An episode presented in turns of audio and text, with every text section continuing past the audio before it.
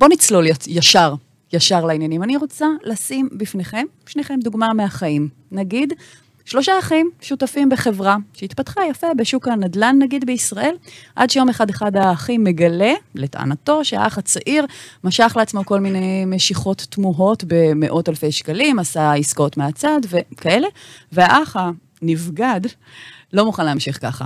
ואז לא עובר הרבה זמן, ושלושת האחים נכנסים לסכסוך מסחרר של מיליונים, של מי חייב, למי ולמה, ובסופו של דבר, במקום לעשות עסקים, הם מנהלים סכסוכים. מה זה אומר בעצם, משפטית, רונן? אני חושב שאם אנחנו מכירים את האמרה, שני יהודים, שלוש דעות, אז אם זה שלושה, אחרי, שלושה אחים, כנראה שיש עשר.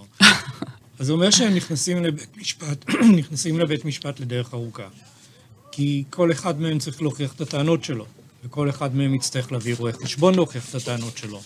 אני מעריך שייקח שנתיים עד שכל חוות הדעת שלהם יהיו על, יהיו על השולחן של בית משפט.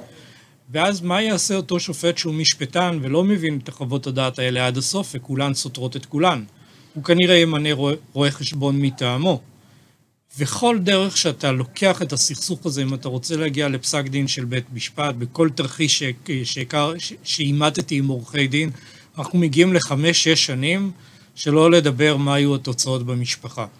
כך שהתרחיש של הסיפור הזה הוא תרחיש מאוד מורכב.